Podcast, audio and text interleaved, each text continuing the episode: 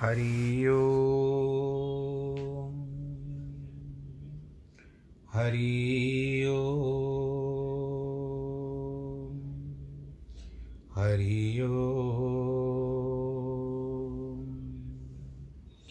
गुरुर्ब्रह्मा गुरुर्विष्णु गुरुर्देवो महेश्वरः गुरुर्साक्षात् परब्रह्म तस्मै श्री गुरवे नमः। विघ्नेश्वराय वरदाय सुरप्रियाय लंबोदराय सकलाय जगद्दिताय नागाननाय श्रुतियज्ञ विभूषिताय गौरीसुताय गणनाथ नमो नमस्ते। नाहं वसामि वैकुंठे योगिनां हृदयेन च मद्भक्तां यत्र गायन्ति तत्र तिष्ठामि नारद। जिस घर में हो आरती चरण कमल चितलाय तहाँ हरि वासा करे ज्योत अनंत जगाए। जहाँ भक्त कीर्तन करे बहे प्रेम द्वरी दरिया तहाँ हरि श्रवण करे सत्यलोक से आए।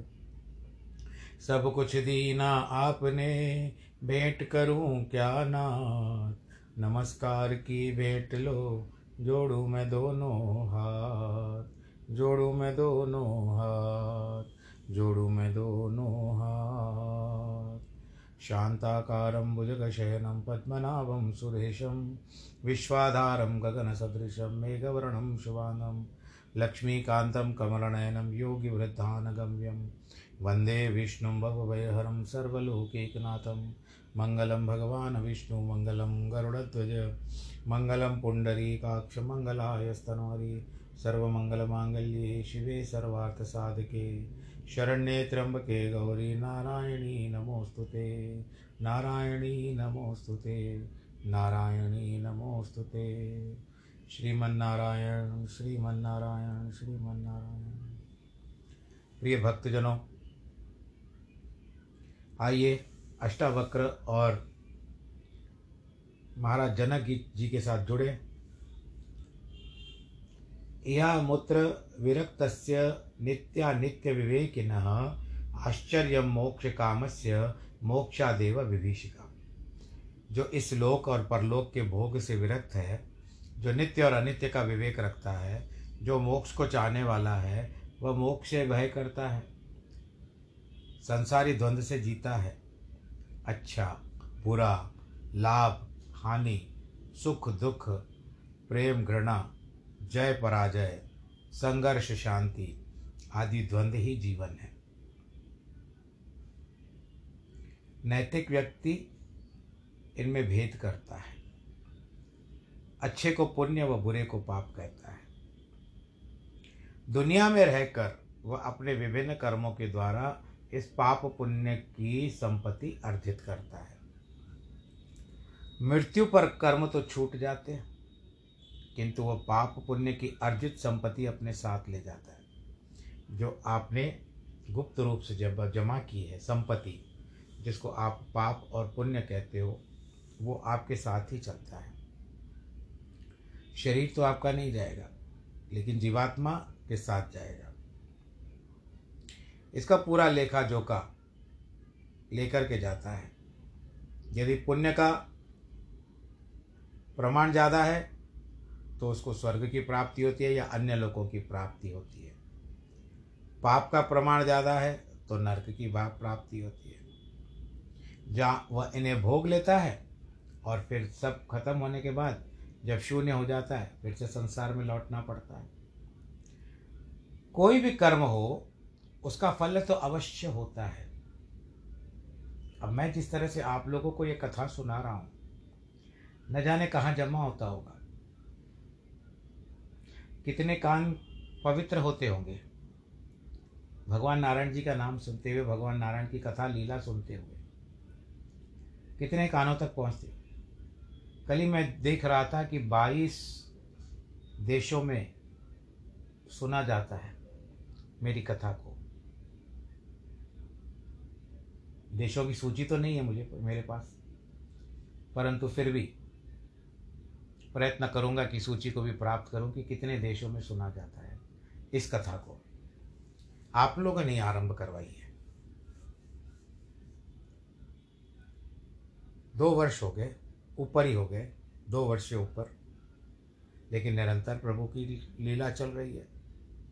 आनंद के साथ मेरा कर्म बन रहा है आप लोगों को कथा सुनाते हैं। आप लोग कौन हो, कहाँ पर हो, कुछ जानकार हैं जो पहचानते हैं मुझे, बातचीत भी होती है, मिलते भी हैं, परंतु कई तो जानते भी नहीं है, पर वो कथा सुनते हैं। और यह भी आता है कि 5-5 बजे उठ करके कथा सुनते हैं। और क्या चाहिए मुझे, क्योंकि व्यक्ति सब कुछ धन के लिए नहीं करता, अपने आनंद के लिए भी करता है। अब उसको एक महाआनंद होना होता है, यदि लेना होता है तो वो क्या करेगा भाई, संसार से थक, यानी संसार के कार्यकलापों से थक गया वर्तमान दिन में, तो उसको नींद आएगी। तो क्या अपनी नींद धन को दे करके खरीदेगा वो तो उस आनंद को ढूंढेगा कि मैं कब सोऊं। रात्रि के समय में भी लोग थक जाते हैं ना, तो अपनी नींद को ढूंढते हैं कि हमको सोना है अभी। अगर कुछ समय कुछ कार्य विशेष रह जाए, कुछ कार्य बचा हुआ रह जाए, तो कहे छोड़ो भाई अभी तो हम थक गए, अब नींद आ रही है, बाकी जो कार्य करेंगे कल सुबह को करेंगे। ठीक है, कल देखा नहीं देखा वो बात की बात है, हम उसकी बात पे नहीं जाएंगे, वर्तमान की बात करते हैं। कोई कामना रख करके तो वापस जीत के उठता है कल पर। तो ये एक भगवान जी ने बना लिया, मुझे करना है, आप लोगों को सुनना है कथा। किसी के कानों में मेरी ओर से जाए, किसी के कथा रस का आस्वादन हो। और क्या चाहिए मुझे। अब यहीं पर क्या आप करते हैं कि कर्म मुक्ति का साधन नहीं बन सकता। जो स्वर्ग की कामना से कर्म करते हैं वे भी भोग की कामना कर रहे हैं। यहाँ इस संसार में से ज़्यादा लोग अच्छा भोग होगा, किंतु भुक्ति की इच्छा रखने वाले दोनों प्रकार के भोगों से विरक्त होता है। उसको न सुख चाहिए न दुख चाहिए, वह द्वंद्व से पार हो जाता है। उसमें यह विवेक आ जाता है कि संसार के भोग यदि अनित्य हैं तो स्वर्ग के भोग भी अनित्य हैं। जब पूरा हो जाएगा, पर 5 स्टार होटल में जाओ, 7 स्टार होटल में जाओ, जब तक आपका पैसा चलेगा तब तक आपके जी हाँ जी ना जी होता रहेगा, सलाम हुजूरी होती रहेगी, लेकिन जैसे ही पैसा खाली चल, बाकी कुछ भी नहीं बचेगा। ये सब स्वर्ग ना, जो स्वर्ग की बातें, ये सब हम सांसारिक लोगों के लिए, जैसे 5 स्टार होटल की बात आ जाती है। इसीलिए नित्य शाश्वत परमानंद मुक्ति की चाहना करते हैं। ऐसे विवेक आत्मज्ञान की स्थिति में पैदा होता है। इसीलिए अष्टावक्र जनक से प्रश्न करते हैं, तू आत्मज्ञान को तो उपलब्ध हो गया, इसीलिए तू इस संसार के स्वर्ग आदि के भोगों से विरक्त हो गया है। आत्मज्ञान के बाद अगला चरण मुक्ति है, तू उसे भी चाहने वाला है। जो संस्कार और वृत्तियाँ बीज रूप में शेष हैं उन्हें भी नष्ट करके तू पूर्ण रूपेण मुक्त होकर इस नित्य एवं शाश्वत को पाना चाहता है। फिर भी तुझे मोक्ष के भय लगता है तो बड़ा आश्चर्य है। मोक्ष में, मुक्ति में बड़ा भय लगता है, पूर्ण स्वतंत्रता में बड़ा भय है, बड़ी असुरक्षा है, वहाँ भोग नहीं होंगे। इसीलिए भोग की इच्छा करने वाला मुक्ति से भयभीत होता है। जिससे मुक्ति से भय लगता है उसका अर्थ ही है कि उसकी अभी भोगने की वासना शेष है। अष्टावक्र सूत्र में जनक को यही जानना चाहते हैं कि इस भोग की वासना में कहीं शेष नहीं है, बस सब कुछ शून्य तो हो चुका है या नहीं हो चुका है। पर अभी आज कथा का यहाँ पर इस कथा को हम विश्राम देते हैं, फिर हम आगे की कथा नारायण जी की ओर मुड़ते हैं। अब हम पंचम अंश में आ रहे हैं। भगवान, आपने पूरा जो भी वंशावली सुनी आपने, अभी भगवान श्री कृष्ण की लीला आरंभ हो रही है। वसुदेव देवकी का विवाह होता है। भार पीड़िता पृथ्वी का देवताओं के सहित क्षीर समुद्र पे जाना होता है। भगवान का प्रकट होकर उसको धैर्य बंधाना, कृष्ण अवतार की कथा का उपक्रम। मैत्रेय जी कहते भगवान आपने राजाओं के संपूर्ण वंशों का विस्तार तथा उसके चरित्रों को क्रमशः यथावत वर्णन कर दिया। अब हे ब्रह्मर्षि यदुकुल में जो भगवान विष्णु के अंशावतार हुए थे उसे तत्वतः और विस्तार पूर्वक सुनना चाहता हूँ। हे मुने भगवान पुरुषोत्तम ने अपने अंशांश से पृथ्वी पर अवतरीण होकर जो जो कर्म किए थे उसका वर्णन मुझे बताइए। पराशर जी कहते मैत्रेय तुमने मुझसे जो पूछा संसार में परम मंगलकारी भगवान विष्णु के अंशावतार का चरित्र सुनो। देवकस्य सुतां पूर्वे वसुदेवो महामुने उपये मे महाभागाम देवकी देवतोपमाम। महामुने पूर्व काल में देवकी की महाभाग्यशालिनी पुत्री देवी स्वरूपा देवक की देवी स्वरूपा देवकी के साथ वसुदेव जी से विवाह हुआ। कल आपने वसुदेव की बाकी भार्याओं के बारे में भी मैंने कल वर्णन किया था। तो वसुदेव और देवकी के वैवाहिक संबंध होने के अनंतर भोजनंदन कंस सारथी बनकर दोनों को मांगलिक रथ हाँकने लगा कि बहन को विदा करता हूँ। उस समय मेघ के समान गंभीर घोष करती हुई आकाशवाणी हुई। कंस को ऊंचे स्वर में संबोधन करके कहती है अरे मूढ़ पति के साथ रथ पर बैठी हुई जिस देवकी को तू ले जा रहा है उसका 8वां गर्भ तेरा प्राण घातक होगा यानी तुझे मार डालेगा। बोलो कृष्ण भगवान की जय। पराशर जी कहते सुनते महाबली कंस ने क्या किया, रथ को रोका, नीचे उतर पड़ा, म्यान में तलवार थी खींचा और देवकी को मारने को उद्यत हो गया। वसुदेव जी कहते हैं कि अभी पत्नी की रक्षा करनी चाहिए क्योंकि अभी वचन दे के आए ना एक दूसरे की रक्षा करने की, एक दूसरे की बात मानने की, तो पति का धर्म होता है पत्नी की रक्षा करना। कहते हैं महाभाग नहंतव्या महाभाग देवकी भवता नघ समर्पयिष्ये सकलाम गर्वान् स्योदरोद्भवान्। हे महाभाग हे अनघ आप देवकी का वध न करें, मैं इसके गर्भ से उत्पन्न हुए सभी बालक आपको सौंप दूंगा। पराशर जी कहते हैं सुनो, तब सत्य के गौरव से कंस ने वसुदेव को बहुत अच्छा कहकर देवकी का वध नहीं किया। इस समय अत्यंत भार से पीड़ित होकर पृथ्वी गौ का रूप धारण कर सुमेरु पर्वत पर देवताओं के दल में गई। माँ उसने ब्रह्मा जी के सहित समस्त देवताओं को प्रणाम कर खेद पूर्वक करुणा के स्वर में बोलती हुई अपना सार वृत्तांत कहती है। पृथ्वी कहती है जिस प्रकार अग्नि स्वर्ण का तथा सूर्य गौ यानी किरण समूह का परम गुरु है उसी प्रकार संपूर्ण लोकों के गुरु श्री नारायण मेरे गुरु हैं। वे प्रजापतियों के पति और पूर्वजों के पूर्वज ब्रह्मा जी हैं तथा वे ही कला काष्ठा निमेष स्वरूप अव्यक्त मूर्तिमान काल है। ये देवश्रेष्ठ गण आप सब लोगों का समूह भी उन्हीं का तो अंश स्वरूप है। आदित्य मरुदगण साध्यगण रुद्र वसु अग्नि पितृगण अत्रि आदि प्रजापति गण भगवान का ही स्वरूप हो। यक्ष राक्षस दैत्य पिशाच सर्प दानव गंधर्व अप्सरा आदि भी महात्मा विष्णु का रूप है। ग्रह नक्षत्र तारागण चित्रित आकाश अग्नि जल वायु और इंद्रियों के संपूर्ण विषय ये सारा जगत विष्णुमय है। तथापि अनेक रूपधारी विष्णु के रूप समुद्र की तरंगों के समान रात दिन एक दूसरे के बाध्य बाधक हो रहे हैं। इस समय कालनेमी आदि दैत्यगण मृत्यु लोक में अधिकार जमा कर अहर्निश जनता को यानी निरंतर जनता को क्लेशित कर रहे हैं। जिस कालनेमी को सामर्थ्यवान भगवान विष्णु ने मारा था उस समय वही उग्रसेन के पुत्र महान असुर कंस के रूप में उत्पन्न हुआ है। अरिष्ट देनुक केशी प्रलम्ब नरक सुंद बालिका बलि का पुत्र अति भयंकर बाणासुर और भी जो महाबलवान दुरात्मा राक्षस राजाओं के घर में उत्पन्न हो गए हैं उनकी मैं गणना नहीं कर सकती। हे दिव्य मूर्तिधारी देवगण इस समय मेरे ऊपर महाबलवान और गर्वीले दैत्य राजों ने की अनेक अक्षोहिणी सेना है। अब हम लोग विचार इस बात का करते हैं कि पृथ्वी सब सहन कर सकती है।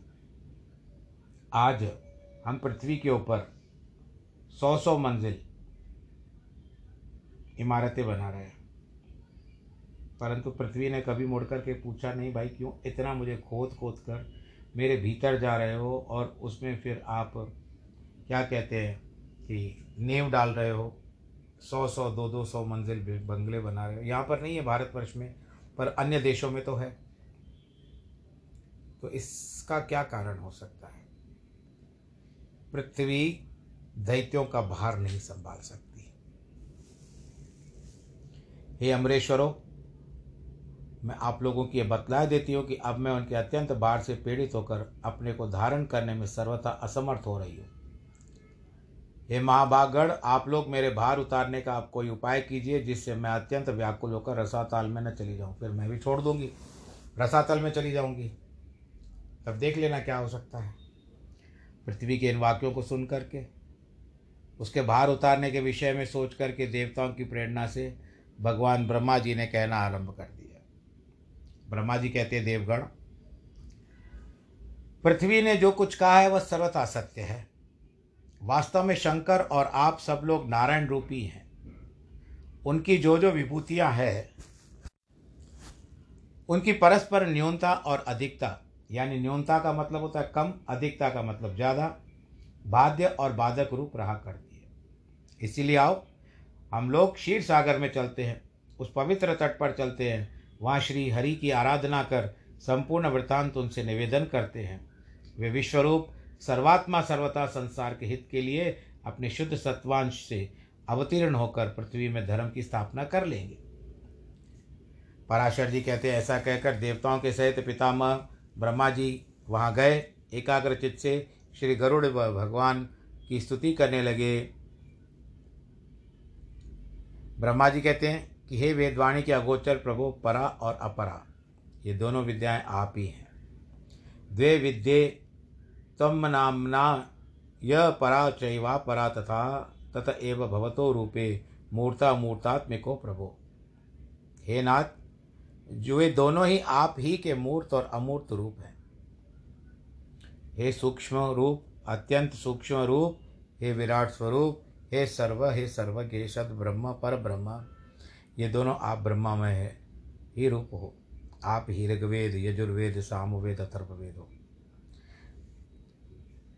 आप ही शिक्षा, कल्प, निरुक्त का छंद, ज्योतिष शास्त्र हैं।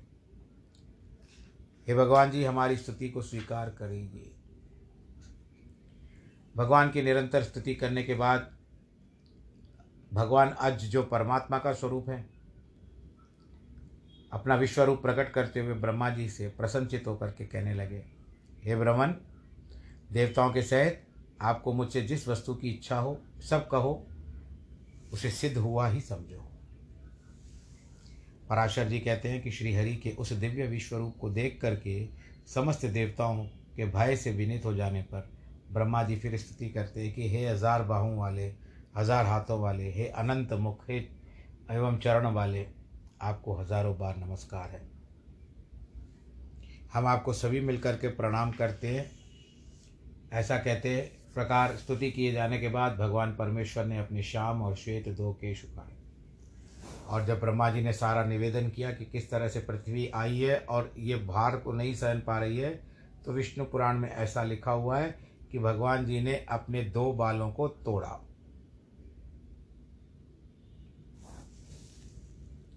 एवं संस्तु या मानस्तु भगवान परमेश्वर उज्जहारात्मन केशो सित कृष्ण महामुने। भगवान जी ने अपने 2 बाल तोड़े, एक सफ़ेद था और एक काला था।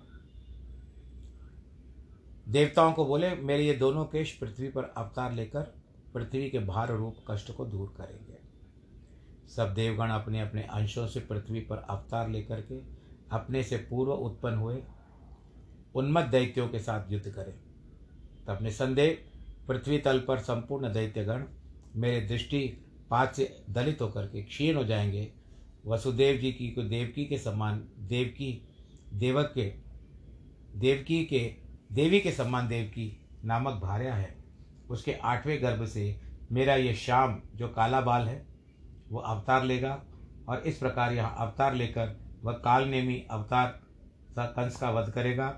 ऐसा कहकर श्री अंतर्ध्यान हो गए। ये महामुनि भगवान के अदृश्य हो जाने पर उन्हें प्रणाम करके देवगण सुमेरु पर्वत पर चले गए, फिर पृथ्वी पर अवतीर्ण हुए। इस समय भगवान नारद जी ने कंस से आकर कहा कि देवकी के 8वें गर्भ में भगवान धरनी पर जन्म लेंगे। नारद जी ये समाचार पाकर के कंस ने कुपित होकर वसुदेव और देवकी को कारागृह में बंद कर दिया। हे द्विज, वसुदेव जी भी जैसा उन्होंने पहले कहा था प्रत्येक पुत्र को कंस को सौंपते गए। ऐसा सुना जाता है कि पहले 6 गर्भ हिरण्यकश्यपु के पुत्र थे। भगवान विष्णु की प्रेरणा से योग निद्रा उन्हें क्रमशः गर्भ में स्थित करती रही। ये बालक पूर्व जन्म में किस तरह से कालनेमी के पुत्र थे, हिरण्यकश्यपु के भाई और कालनेमी के पुत्र थे। इनमें से उसका पुत्र कहा गया। उन राक्षस कुमारों ने हिरण्यकश्यपु का अनादर कर भगवान की भक्ति की थी, अतः उसने कुपित होकर श्राप दिया, तुम लोग अपने पिता के हाथ से मारे जाओगे। यह प्रसंग हरिवंश कथा में आता है। फिर अविद्यारूपिणी संपूर्ण जगत का मोहित होता है। भगवान जी कहते हैं, निद्रे जा, मेरी आज्ञा से तू पाताल में स्थित 6 गर्भों में से एक एक करके देवकी की कुक्षी में स्थापित कर दो। कंस के द्वारा उन सब के मारे जाने पर शेष नामक मेरा अंश अपने अंशांश से देवकी के 7वें गर्भ में आएगा। हे देवी, गोकुल में वसुदेव जी की जो रोहिणी नामक दूसरी बारया है, उसके उदर में उसे 7वें गर्भ को ले जाकर तो इस प्रकार स्थापित कर देना जिससे उसी के जठर से उत्पन्न हुए समान जान पड़े। उसे विषय में संसार को यही कहेगा कि कारागर में बंद होने के कारण भोजराज कंस के भय से देवकी का 7वां गर्भ गिर गया। वह श्वेत शैल शिखर के समान वीर पुरुष गर्भ से आकर्षण किए हुए जाने के कारण उनका नाम होगा संकर्षण। उसके बाद हे शुभे, यानी भगवान नारायण जी अपनी योग माया को कहते हैं, देवकी की 8वें गर्भ में स्थित हो जाऊंगा। उस समय तू ही तुरंत यशोदा के गर्भ में चली जाना। वर्षा ऋतु में भाद्रपद कृष्ण अष्टमी को रात्रि के समय में जन्म लूँगा और तू नवमी को उत्पन्न होगी।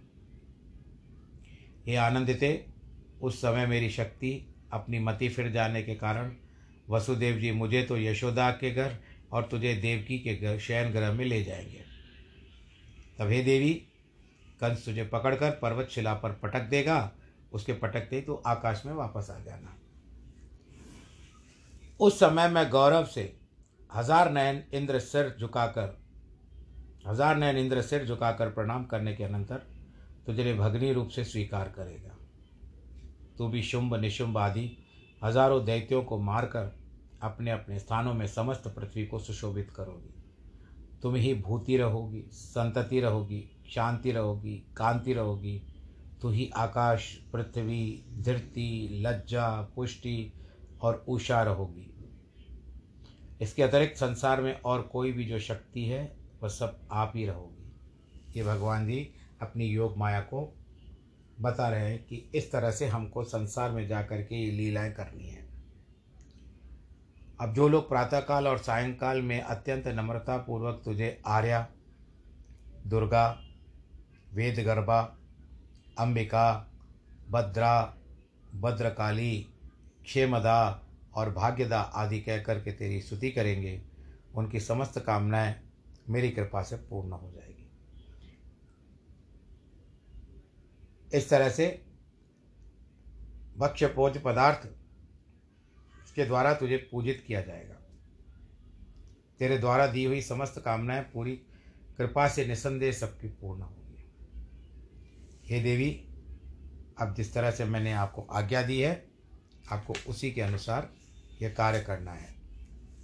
पराशर जी कहते हैं, मैत्रेय, देवदेव विष्णु भगवान जैसा कहा था, माता ने 6 गर्भों को देवकी के उदर में स्थित कर दिया, फिर 7वें को निकाल दिया और 7वें गर्भ के बाद रोहिणी के उदर में चला गया वो बालक। परमेश्वर की इच्छा से 8वें गर्भ में भगवान जी आगे गर्भ में देवकी के। और यहाँ पर माता जी जो है देव जोगमाया जो है वो यशोदा के गर्भ में आ गई। और जैसे ही दोनों ने गर्भ में प्रवेश किया सब कुछ उचित रूप से चलने लगा। मंगल ग्रहचारी सब बराबर हो गई, जल बराबर हो गया, वर्षा अच्छी तरह से होने लगी। पश्चात वर्षा उस समय आई नहीं थी, वर्षा के समय में हुआ था।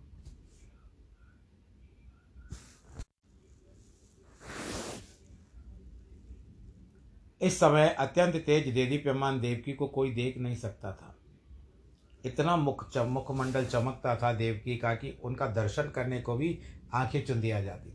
जिसके गर्भ में परब्रह्म परमात्मा का स्वरूप हो, परमात्मा हो, अंश हो, क्यों न हो। देवता स्तुति करते हैं भगवान जी के गर्भ में। कहते हैं शोभने देवकी को, कहते हैं तू पहले ब्रह्म प्रतिबंधधारी मूलाकृति हुई थी, अब फिर जगत द्वारिणी वेद गर्भणी वाणी हुई है। सनातने तू ही सृज पदार्थों को उत्पन्न करने वाली शक्ति की भी स्तुति करते हैं, भगवान जी की भी स्तुति करते हैं। अब सर्वप्रथम जब माता के गर्भ में आई, यशोदा के माता के गर्भ में आई, तो देवताओं ने माता की स्तुति की है। और उसके बाद योग माया ने जो कार्य किया, और उसके बाद भगवान विष्णु की जो भगवान कृष्ण के रूप में गर्भ में थे उनकी स्तुति की।